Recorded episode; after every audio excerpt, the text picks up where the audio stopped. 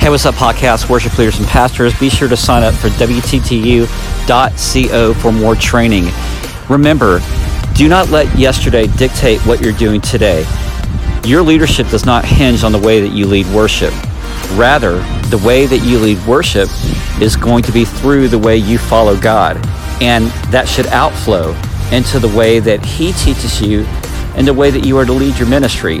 Remember, your ministry is about your people, it is about what God has called you to do to serve Him and to serve them. He guides us along the way. Don't let comments distract you or other people from what they want you to do.